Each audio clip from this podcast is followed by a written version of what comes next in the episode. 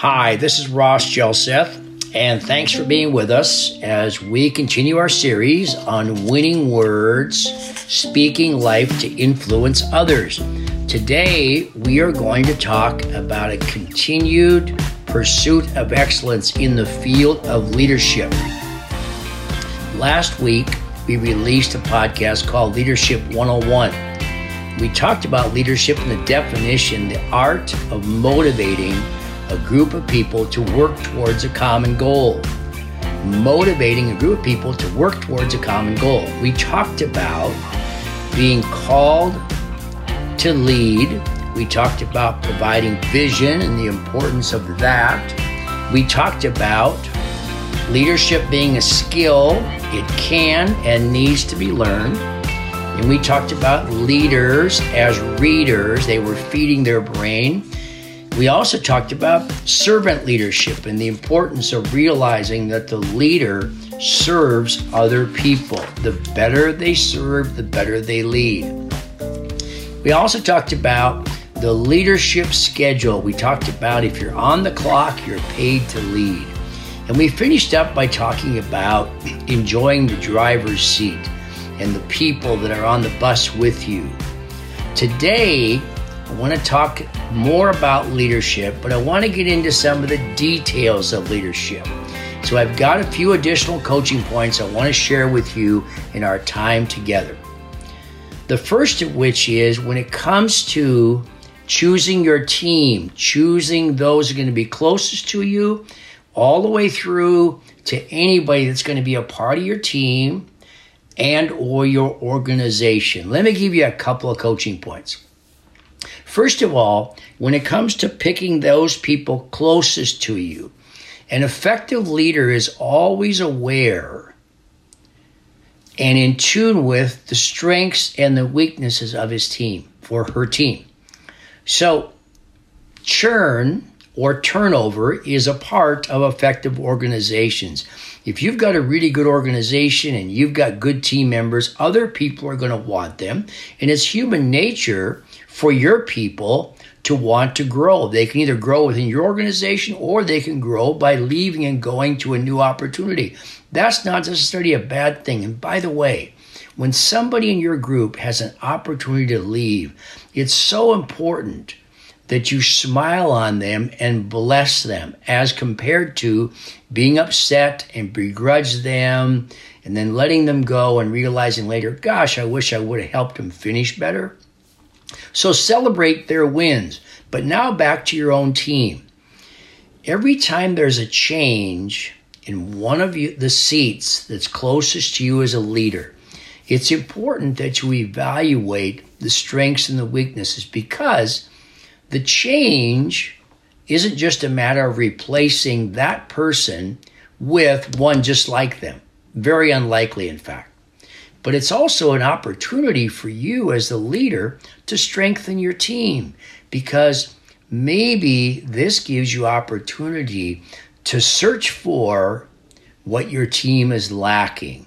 So be mindful at every change in the organization that you're looking for the best people and getting them in the best seat on the bus.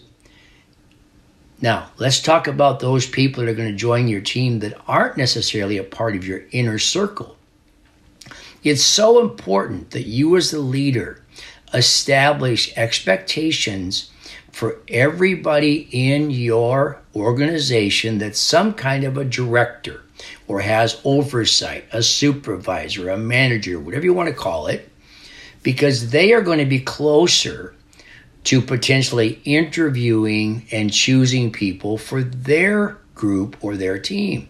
Well, they need to know what it is that the organization is looking for and the attention to detail. So, again, leaders are constantly looking for the best people and getting them in the best seats. Effective organizations are effective in choosing placing and developing best people. Another coaching point, and don't perceive this as negative lightning hits the tallest tree. Be ready for a crisis. Machiavelli made this statement Calm waters may not remain calm. Calm waters may not remain calm. Here we are in the, in the month of May in 2020, and leaders in America and around the world are under duress and stress over this coronavirus. And it's impacting the decisions they're making every day, which is certainly not a paved highway that leaders want. But when lightning hits, so to speak, it hits the tallest tree. And who is in the tallest tree? Who is the tallest tree? It's the leader. So it's important that you're prepared for a crisis. It does no good to make excuses. It does no good to say, oh, I guess we weren't ready. Instead, optics are so important. People may not know the inner workings of the organization. They may not know exactly what happens to organizations, whether it's in the midst of the corona crisis or just life.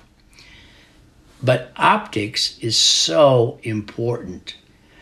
And when lightning hits, or crisis, so to speak, hits, what people see and what they perceive in you as a leader is so important. I've always maintained in coaching that we learn way more about our leaders when we're behind by six points with a minute to go than we do if we're up by 15 points with two minutes to go. And it's during times of adversity or crisis that optics become so, so important. Maintain your poise, be diligent in getting information from as many people, process effectively, give yourself time to make decisions, and then move forward knowing you've considered all the options. The other part about lightning hitting the tallest tree, in too many cases in our society, we see something happen to a leader. And in today's world, guilty first until proven innocent. I grew up in an entirely different culture wherein it was innocent until proven guilty. So be prepared if a crisis hits that people will jump to the conclusion of guilty first. So lightning hits the tallest tree, and as the leader, be prepared and be ready for a crisis. The other part of leadership that I want to speak to today is effective leaders appreciate the grind. Now, what do I mean by that? I simply mean that leadership is a repetitive process, day after day, week after week, month after month, and in many cases, year over year. And leaders need to appreciate the grind. They need to enjoy that some days are like the previous day, some days are different, Sometimes there's a brand new adventure to what's happening within the organization or outside the organization. But sometimes it's a matter of getting people to keep on, just keeping on doing what they've been doing because your organization does it well and your lifeblood is doing it well, so to speak. So leadership is a matter of appreciating the grind. Another coaching point that I think is so important, we spoke in last week's session, Leadership 101, about creating a vision and communicating that vision to your people. There's another part of this that's equally as important, and that is I think effective leaders, I keep using that word effective. I can use the word successful. I could say great. I could say wonderful leadership, proven leadership. But regardless of what you call the leader, there's a there's a matter of having a dislike for the status quo.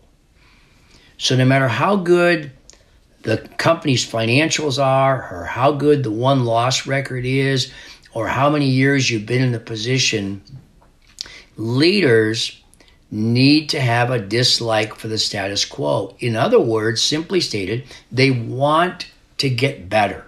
They want to improve themselves, so they're not satisfied with everything as it is. They want their team to get better. Back to the coaching analogy, head football coach for 26 years. Some teams won a lot of games, and yet at the end of the season, when we go through and evaluate everything, we'd realize, you know, we weren't as good at the kicking game, special teams, as we've been in the years past. So it was up to me as the head coach to help our assistant coaches and ultimately our players realize we needed to get better. What's that about? That's about it, regardless of the won loss record, there's still areas to improve. Leaders need to have a dislike for the status quo. Part of that, another coaching point is leaders cannot live on last year. Leaders cannot live on last year. You've heard the line that he or she overstayed their welcome. This isn't just referring to relatives coming to your home and staying longer than you thought they were going to. At first, it's like, oh, wow, great to have you here. But on about the fourth day or the fourth week, it's like, weren't you leaving? We've got other things that we've got to focus on. But in leadership, you cannot live on the way you led last year. You've got to constantly create new, a new vision, a new emphasis point, a new area of improvement, a new market share, a new growth initiative. But you also, as a leader, need to keep emphasizing the culture you want for your team, your organization, and your people. What is it you want your environment to feel like? I'll use the analogy of, you know, sometimes as families, we live in the same home and the paint stays the same on the walls and we get bored and we're looking at the same thing. Have you ever thought that? you know what? If we paint the wall a different color, we're going to have a different perception walking into the room. Well, the analogy of painting a wall a different color or a room a different color strikes a change in everybody that walks into the room. And like, oh, wow, did you remodel your home? No, we just painted this room. Wow, what a difference a pint or a quart or a gallon of paint makes. Apply that to your team or your organization. Change the uniforms a bit. Change the schedule a bit. Change the dynamic of customer service. Change the culture, points of emphasis. So leaders cannot live on last year's leadership. Next coaching point I think is so important, and that is people expect leaders to be organized. And so, one of the things that I believe in, if you're going to call a group of people together, unless it's simply for a casual check in how you're doing, I think it behooves, it requires the leader to create an agenda. And even better is to send the agenda out to your key people who are going to be in the meeting ahead of time so they come prepared. And it sends a powerful message because it communicates to your people that they are valuable because you want to share with them in advance what it is that you want them to be a part of. So, one, have an agenda, send it out ahead of time, and then, so important, and I would challenge you on this put a timeline to it. So if the meeting's starting at 10 a.m., 10 a.m., opening remarks, 10.05, agenda item number one, 10.15, agenda item number two, 10.30, agenda item number three. And if you've said that the meeting is going to be one hour, then at 10.55, you need to be in the closing remark stage of it. So create an agenda, communicate the agenda, let people come in prepared, and then end on time. A couple more coaching points today. I mentioned this earlier when it came to the lightning hitting and striking the tallest tree, but it's so important that you, as a leader, accept responsibility for leadership in the good times and the challenging times. So, blaming other people does not help you as a leader. Making excuses has never helped an effective leader either. So, the mature leader who's confident in their stature, so to speak, who feels good in their shoes, is a person who will take the bad with the good, say the right thing at the right time, and people will appreciate your candid comments and observations during challenging times. Where people and leaders go sideways and in a downward cycle is when they start blaming others, particularly on their team, for their shortcomings, or they make excuses. So, coaching point don't blame others and do not make excuses. Let me close this session with coaching point in terms of lifting your people. Lifting your people, making them feel great, making them feel better. And this is especially true in tough times. So, a couple of coaching points. As a leader, be conscious of sharing the credit with others on your team. If one of your inner circle, your executive team, your administrative team, your leadership team, whatever you want to call it, if one of those people created an idea and that idea worked and people can sense it's working, there's no point in you as the leader trying to pretend it was your idea. It's a great opportunity to give credit to John or to Mary and saying, John came up with this idea. We chose to initiate. We is a much better word to use than I. I isolates. We brings together.